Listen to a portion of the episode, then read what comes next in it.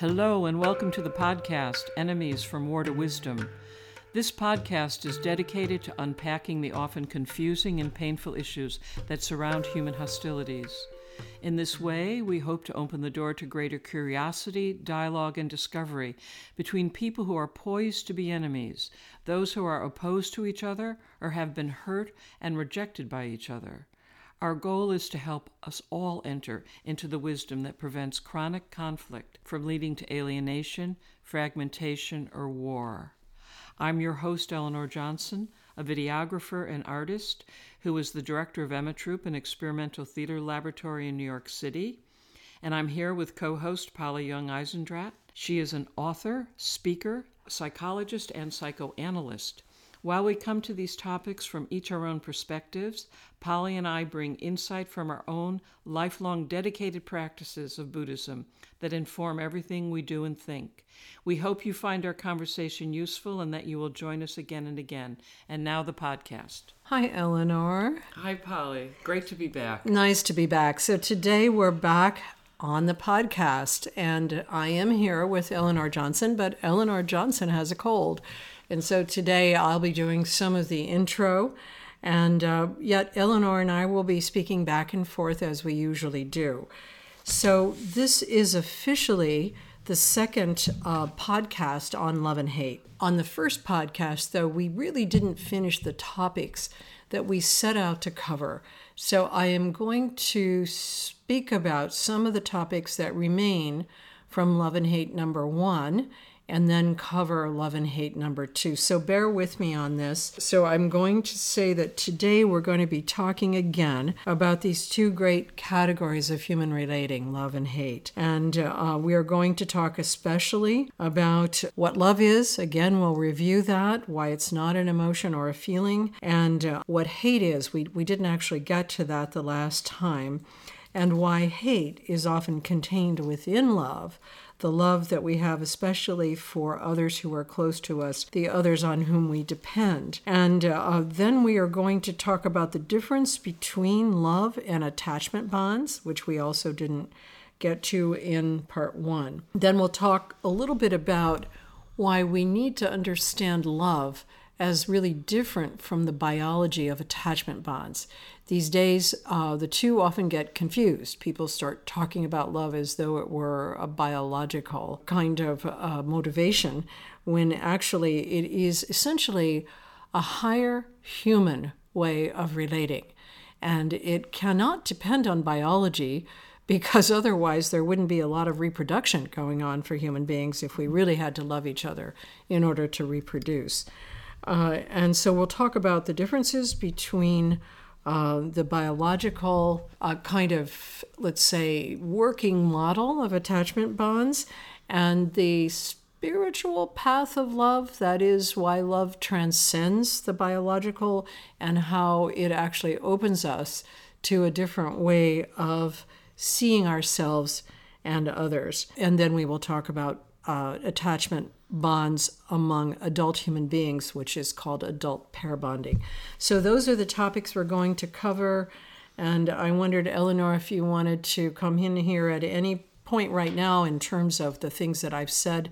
Is there anything you want to be sure that I cover that I uh, haven't mentioned? No, I think uh, maybe uh, to remind our listeners a little bit about how you see the self. Good. In relation to how you're defining this. You said something, I think it was in our last broadcast, about the self is not inside us. Yes, yes. And so just that, that, just to say a little bit more about that. And then also, you know, just I'll say more when we speak about the spiritual aspect of it as a non-psychologist. Well, good, good. I'm glad to begin with the self, because it is, again, something I want to review, something I've come back to again and again. And of course, that does come from our Buddhist roots, from right. all of the training we've had. Uh, in Buddhism, because Buddhism says, let's let's look for the self. Let's see where it is. Is it inside of our body? Is it outside of our body? Is it something that uh, comes about as a result of something? Is is the is the self a thing? We're very protective of it, and so is it a thing? And again and again, I have said that the self is an interactional process. It is a process that forms in our early life. We're not born with it. It forms in the first year to eighteen months as we experience ourselves as being embodied inside of a body and separate from something that is outside. At first, we're not having that experience as an infant. And then gradually, we develop what's called an identity, which is a kind of a narrative about this is the kind of person I am, this is the kind of body I'm in, this is the kind of family I come from, this is the kind of language I speak, this is the culture, the society, the beliefs, the ideals. These are all narratives that we have about this thing that we call self, which is always a story about self and other from its beginning.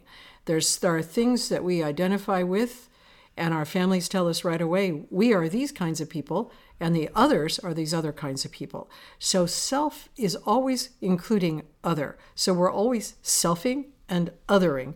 We're not just inside of a body with something called a self. So again, it's a habitual, interactive process. It's dynamic. It can change. And yet it rests very strongly on the kind of repetitive narratives, the ways that we talk about ourselves, think about ourselves, talk to ourselves, talk to others about ourselves, and so on. So um, that's a really good place to begin, because it also allows me to review just this one other thing that I think is so fundamental to understanding love, which is that love is not an emotion.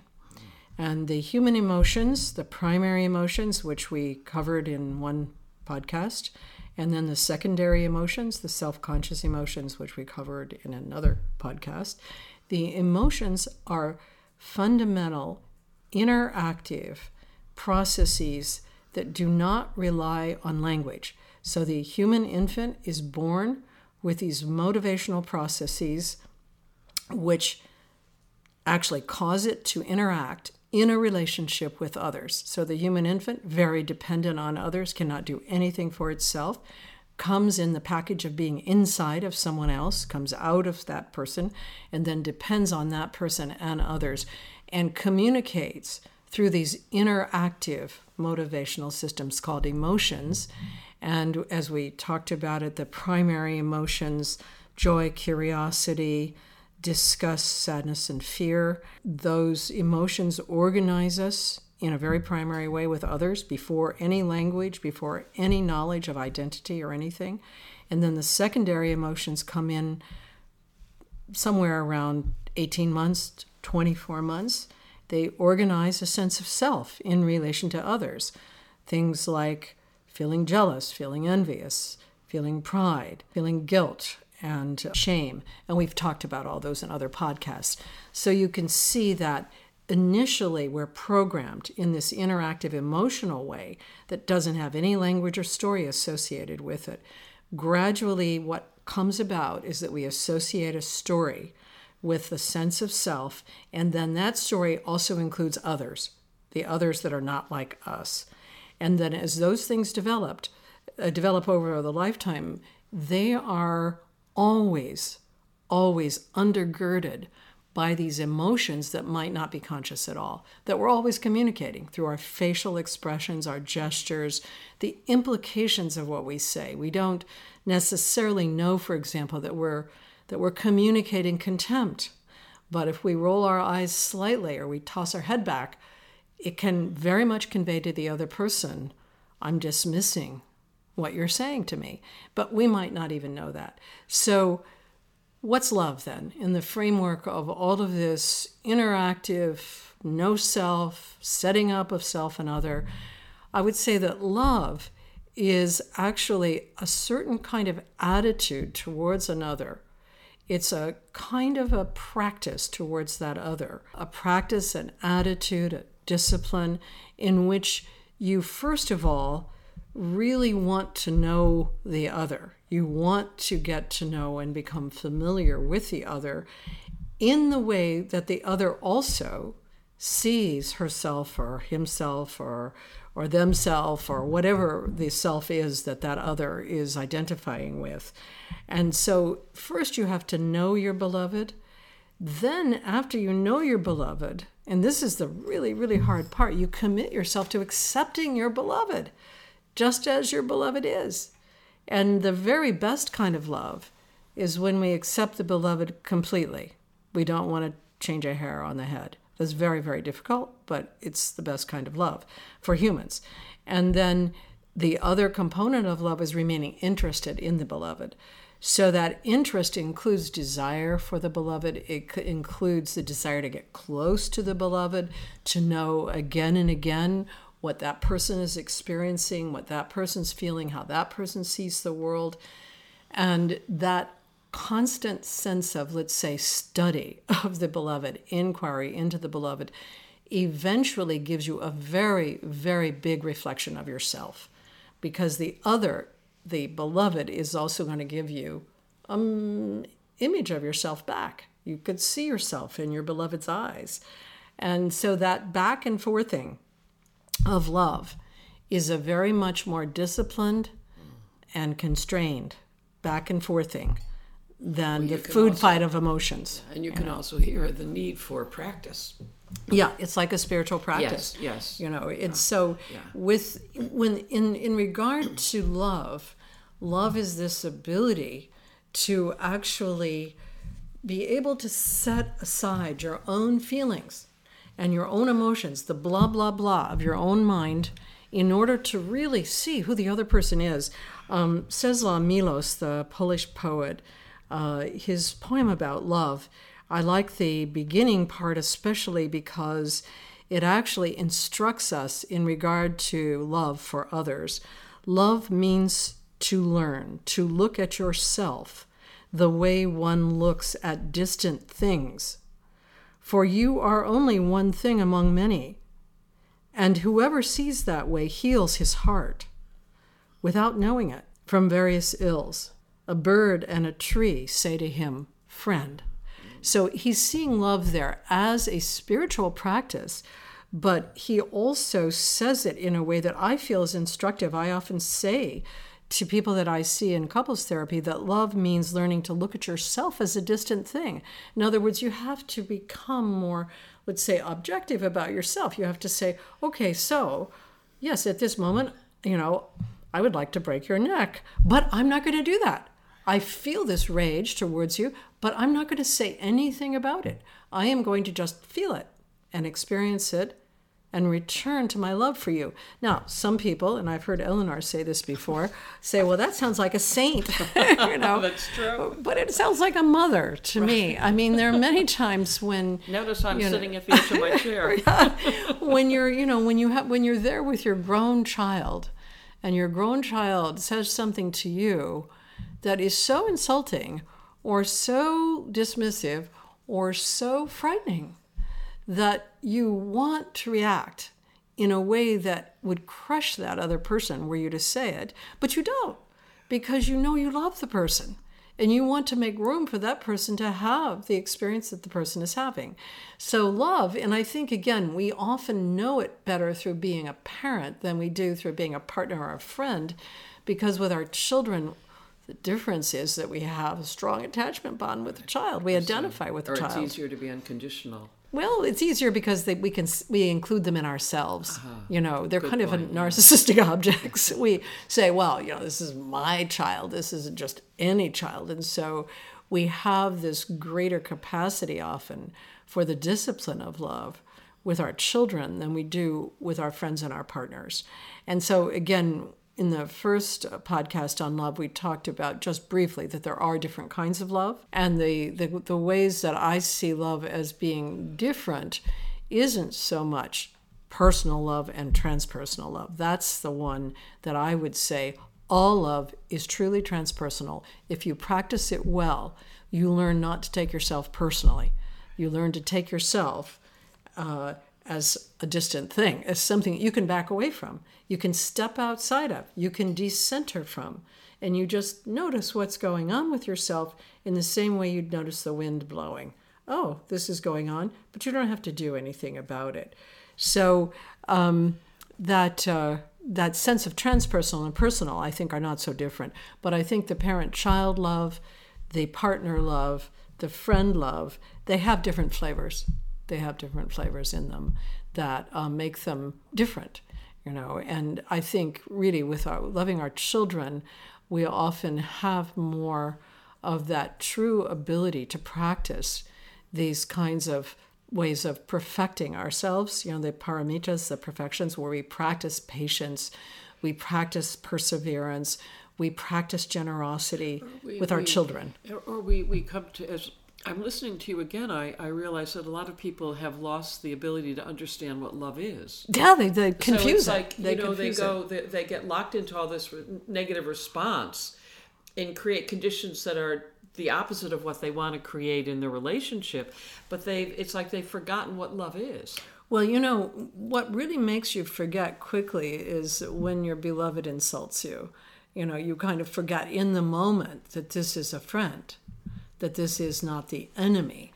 And and then, um, you know, as, as as as it often happens in a personal love relationship, after there is that period of idealizing your partner where you fall in love, and this is the most incredible, wonderful, incredible person you've ever been with, and then, you know, the person starts to share expenses with you or moves in and brings the awful furniture or whatever it is that you begin to feel like, ooh, I don't really like this person, and ooh, this person says insulting things to me, and I don't feel like my myself when I'm with this person. And then, you know, you have the potential to create an enemy with your beloved because you're protecting yourself so much that you just react, and you react again and again. And that is in the period that we might call the period of disillusionment in a personal love relationship, where the other person is in a power struggle with you and you cannot see the other person through this lens of being your friend. Um, so that's kind of one example of when your beloved, you know, basically you, you kind of don't feel love. That's another really good point, and I think we made it in an earlier show. Love is not a feeling. It is not a feeling uh, because we expect it to transcend all of the feelings and emotions that we have. We expect it will endure. True love endures through all of these changes. And, and endurance involves faith, and involves trust, and involves these, these, in a sense, could I say higher emotions almost? Well, I think a higher commitment. A higher commitment. Yeah, and you have, um, to, you have to believe in it. Well, you do, and uh, I think that there's a lot of confusion these days, especially about the uh, how love is uh, is love biological, is love an attachment bond, yeah. And I think that if you uh, get too far into that ideology, you lose track of it entirely what human love is, yeah. Because uh, it's not an attachment bond, and it's not even like an attachment bond. An attachment bond, I, I I will talk about that, you know, since I think that we haven't yet said out. You haven't said that much about attachment bonds. Right, right. Yeah. They're biologically um, built in to human beings just like they are to the higher animals, to the mammals, and we see our attachment bonds. Uh, we can recognize them in other animals where we see them with their young. We see that they they care for their young, they identify with their young.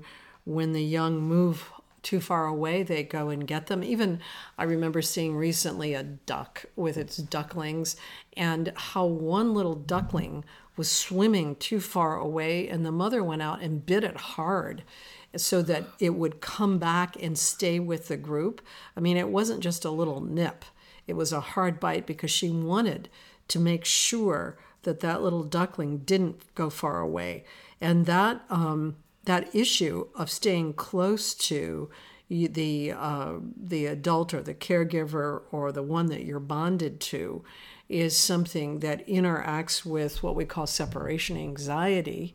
And so when um, just, you know, just like with the duck, when a human infant is born to uh, a, a mother, uh, and there are usually other caregivers around as well, uh, that mother is pretty hardwired not to let that infant out of her sight. And uh, once the infant becomes active, then uh, the mother is anxious if there's too much separation.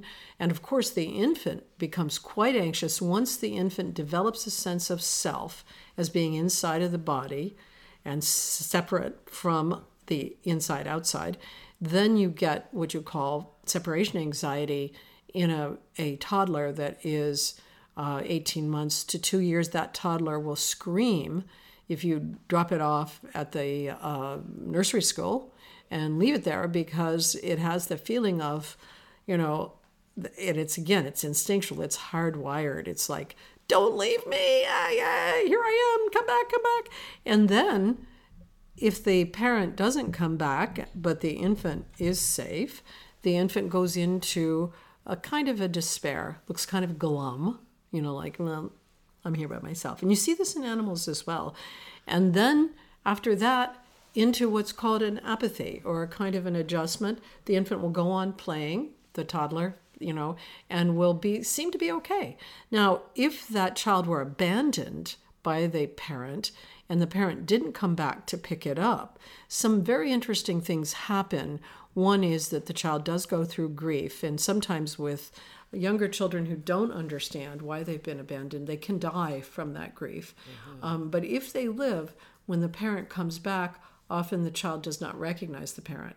In other words, the whole system has kind of shut down around that apathy, which is that that being's not going to take care of me anymore, so I'm going to have to move on.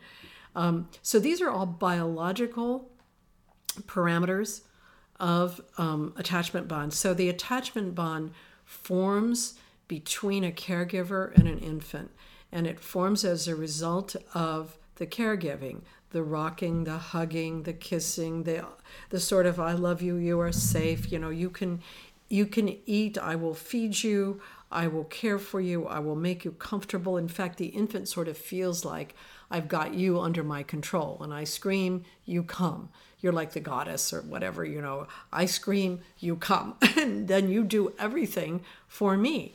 And um, that's the way it seems in the beginning.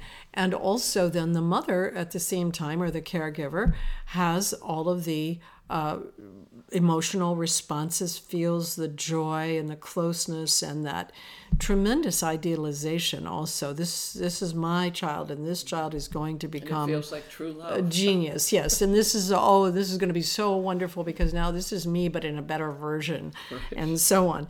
And so as this early bond develops between the caregiver and the child's first six months of life, you get the whole range of, on the caregiver's side, identification with that child, anxiety about being separated, watching over the child, checking to be sure the child is okay, and so on. And then um, if, of course, the child dies or whatever, the caregiver feels tremendous grief. You get the development of that same range of emotions in the child once it develops the self-conscious emotions and feels its own separation. So from about eighteen months to two years, the child then develops the full range of attachment bonding, and also the um, anxiety about separation, and then the grief if there is a complete loss. So the, in the early uh, development of human beings, there is a very, very long dependency. Everybody has noticed this. Um, and so the dependency uh, lasts at least uh, until the um, the human is about, about, well, it's hard to say, different cultures. Sometimes there's a little more independence, but really until about fourteen, the uh, child cannot really govern itself, and does not govern itself very well at fourteen. The brain isn't mature until the child is twenty-five or so. But um, the governing of oneself, which is where you become your own, um, the captain of your own ship or whatever, you make decisions for yourself and so on. It's a gradual development. And that's the gradual development of the sense that you have a self and that you're responsible for that self. And that develops in human relationships. It doesn't develop as a result of some technology or some physical thing. It's a result of being in relationships where you see the others and you interact with the others. And then, of course, by that time, in you know, you have language, you have culture, you have the identity, you have the whole thing. So, um, but those attachment bonds where we identify with someone, we care for them as a result of that identification, we become anxious when we're separated, we come, become enraged if we are abandoned, and then we go into grief and pain if we lose the other. That is a natural parameter of human relationship. and we repeat it in adult pair bonding.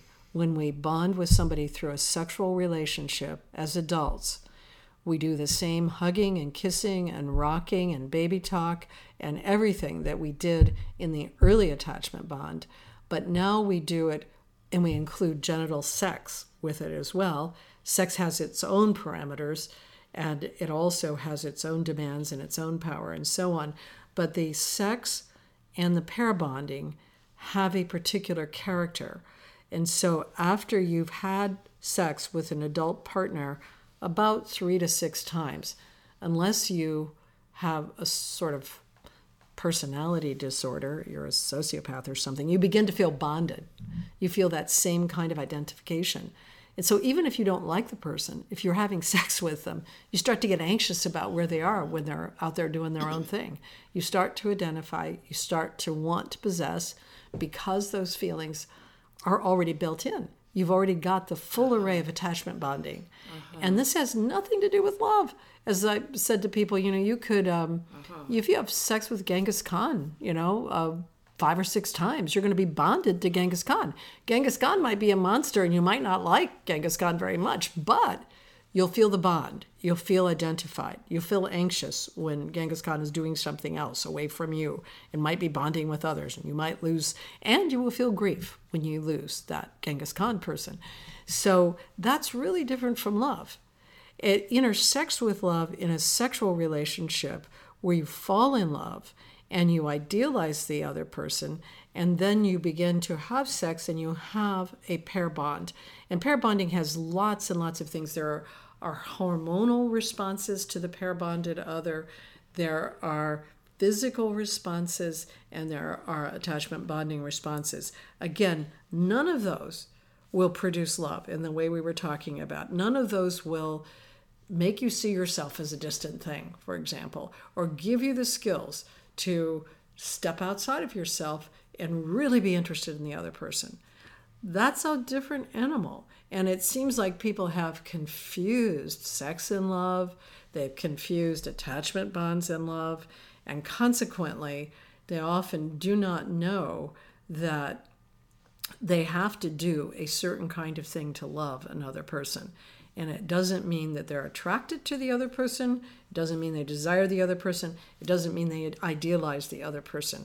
It means that they're actually interested in getting to know the other person, and then eventually in accepting the other person as truly a different subjectivity, somebody who is not me, and about whom I might have very negative feelings sometimes, but I will always return. I will always be interested because I have a spiritual commitment to the other, which allows me to actually get to know another individual as though that individual were absolutely fascinating, always interesting, come back again and again to it. And to me, that that kind of love is also very consonant with the love of God. Right. That well, God I'm is thinking like that. Too, as I'm, as I'm listening, that understanding at the deepest personal level, all that we've been talking about helps you understand how to move from war to wisdom. Yes. Because, you know, it, it, it, the mess that we're in right now globally, you could think of it as, as pair bonding. Yeah. Yeah. In, well, in, it's in a way. We're, we're, There's no, the higher, the yeah. higher resonance that's necessary to understand how we can come into some kind of um, cohabitation or, or communication, dialogue, whatever, um, and handle difference. Yeah. I, I, how do you do that if you can't if you if you can't separate out from your own, you know, again, rage and, and well, you learn how to handle difference in relationships of true love, because and this kind of allows me to uh, to talk about hate, right? You know, because I'm I'm going to talk about hate um, in a very different way than most people talk about it, because I want to differentiate it from other kinds of hostilities, and I also want to put it into the framework of love. I am going to say something that, you know, is to me straightforward, but because I'm a psychoanalyst, I deal with it all the time, and it's not straightforward to other people, which is that you cannot hate someone unless you love that person, that it's a personal response. And um, I uh, I think about when I when I was twelve years old and I realized I hated my father. Um, I really remember the place I was standing and everything. And I, I said it really out loud. I said, I hate him. I then realized that I didn't hate anybody else, that I'd never hated anybody. But I now knew what hate was. And I hated him because he so disappointed my love that I couldn't bear to feel comfortable with him. It was like he became this other that I couldn't understand because I loved him so much and he acted so badly. I hated him. And then I began, even as a young person, to realize that hate was very personal and that I couldn't hate people that I didn't know. I mean, it just didn't make any sense to me to hate somebody unless I knew them, because why would I hate them? You know, I, I could only hate if I loved.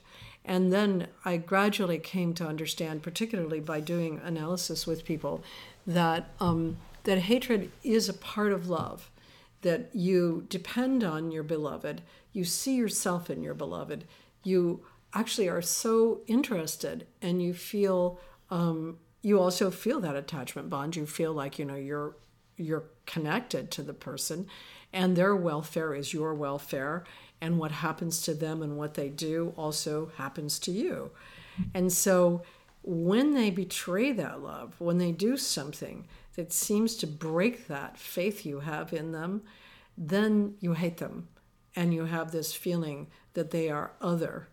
And then if it's true love, if it's really love on a spiritual path, you have to convert that. You have to actually come back and find out again, who is this person? And what did this person experience? Why did that person say that? Why did that person do it that way?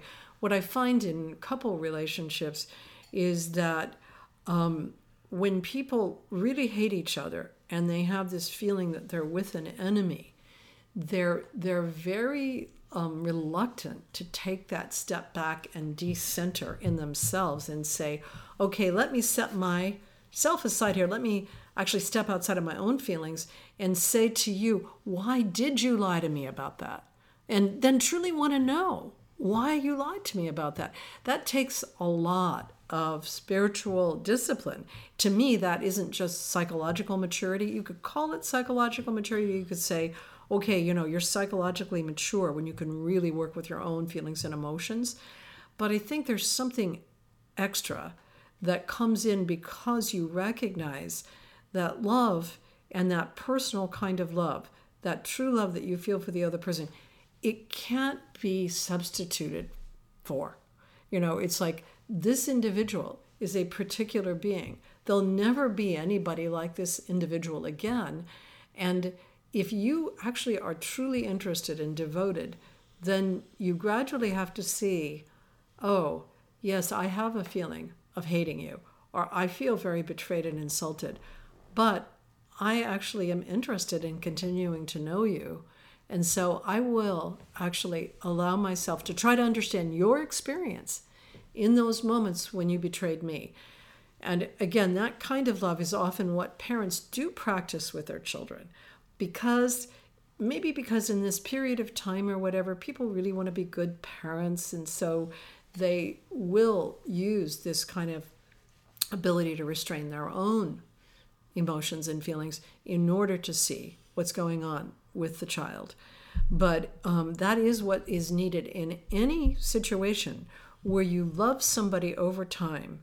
There will be times when you hate that person because the person will do something that seems to betray your highest values and also perhaps your trust on some fundamental level. And if you want to go on with that person, then you have to be willing to step back in yourself. And so love and hate then become essentially one project. Um, the psychoanalyst Donald Winnicott um, really pointed this out in saying that, you know, if you love, particularly he, he was a child psychiatrist and he worked with children, if you love a child, you have to be willing to be hated by the child. The child will break you. It will. The child will break your heart. But you will continue. The love will frame it, will enclose that hatred again and again and again. So in that way, and this is the way I'm talking about hate, love and hate together are actually the path of true love. But you come back to loving that person uh, in a way that, um, you know, is a little like the love of God. Again, I, yeah, yeah.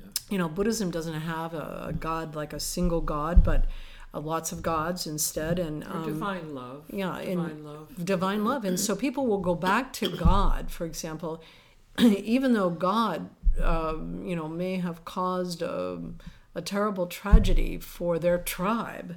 But they believe that God actually is somehow connected to them personally, and they'll go back to uh, believing in that God again, having faith again. So in that way, this um, this kind of path of love is like a path of faith, like you mentioned earlier, that there's a faith and there's a trust, but the trust and the faith are actually in the discipline of love. They're not specifically in yourself or the other person, because you and the other person are going to make like thousands of mistakes, and you're going to do a lot of unconscious emotional damage to each other. But if you come back to the practice of love, then you come back to that sense of continuing to be interested, continuing to want to know, and then to want to accept the other person.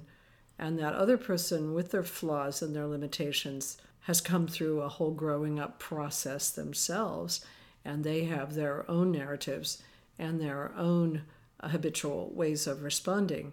Uh, so in that way, I, you know, I see love as containing hate and being um, a spiritual path that cannot be substituted by any other kind of path. I mean, it is the path of loving a particular individual. It's it's not just um, people in general, you know, because uh, uh, I was listening to Billy Collins read his poem Aimless Love this morning because I wanted to hear the poem again. And he talks about the kind of love that we have that is kind of the love for the world, you know, yeah. the, the love for the bird or the wind or the... Or for him, he talks about a dead mouse under the table, and that the mouse, he has this love for the mouse is still wearing his little brown suit, you know, and uh, the love for the bar of soap, or these kinds of love uh, are easy compared to this other thing. Or again, in thinking of the enemy, when I, I'm thinking of, you know, kind of the, the base level with, with reconciliation, mm-hmm. you know, that if you don't have that deeper belief, commitment to a higher love, how can you really take part in reconciliation, where you learn, where you really embody, you embody the forgiveness, you hold the mercy, and that even though it's not reciprocal often or mutual or any of that, you still hold to the deeper, the deeper presence of that love. You're not wounded in the process. Well, you so, are wounded, but you're not wounded in the sense that you don't forget your consciousness. Well, I mean, you, have, right. you retain your that's consciousness because right. you're. Right. And, and the thing is, it is possible to forgive, and it is possible to show mercy often when it's not personal.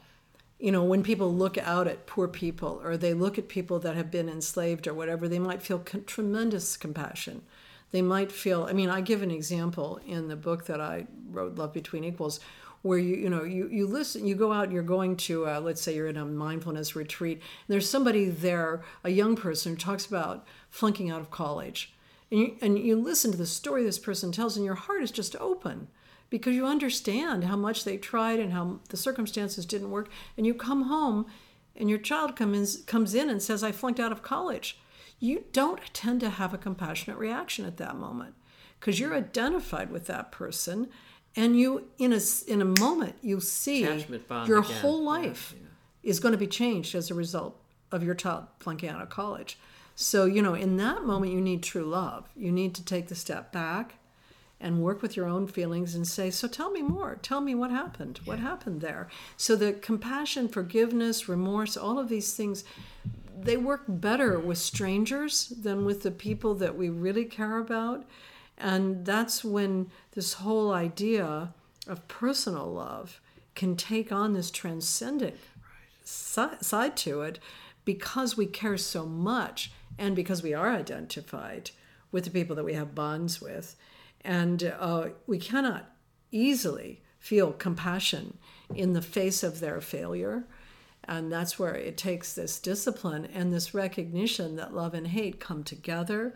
And if you if you simply go into the hate once your beloved has betrayed you, you can hate that person for the rest of your life. And you can hate with a passion That's right. and a vengeance. And people do. That's right. In families, for example, you know, where somebody in the family or in the world is scapegoated. Yeah. yeah. Well, it, again, it, the the hating with again uh, coming back to the yeah. world. I want to come back to that in a different podcast about hostility in the world, because it's not so personal. You know, it's when it's when somebody personally, somebody that you care about and that you believe knows you personally, says or does something that really hurts you, that really harms you. Then can you continue to love that person? And uh, um, that's, I think, a question that is like a spiritual question and is a bigger issue than attachment bonds, than the biology of desire, than sexual attraction, and all of these other things that get confused with love. Uh, they're they're not the same thing. So love shatters. You mean in in in, in the the wounding process that you, oh, you when, go through yeah. when you really truly are wanting to embody true love. I mean, the, the, the ability to deal with the wounding and the brokenheartedness and the betrayal and all of that. Yeah, I so mean, if you don't deal with it, you, then you lose it. Right. Then you lose it. You it, go through the grief. That's and right. Then you ne- and you may right. hate that person yeah. forever, yeah. or you may just be distant from that person forever.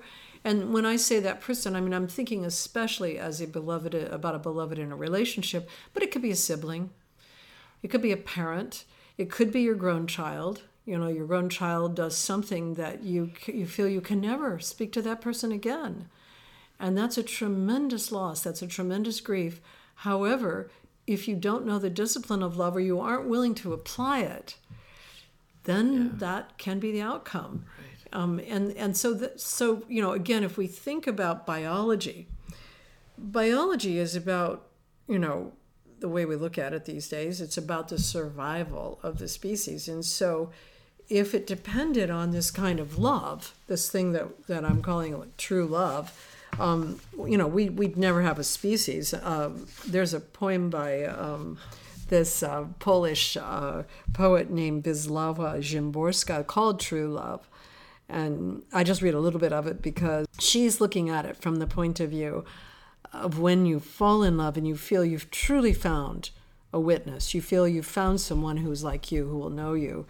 And she says, true love, is it normal? Is it serious? Is it practical?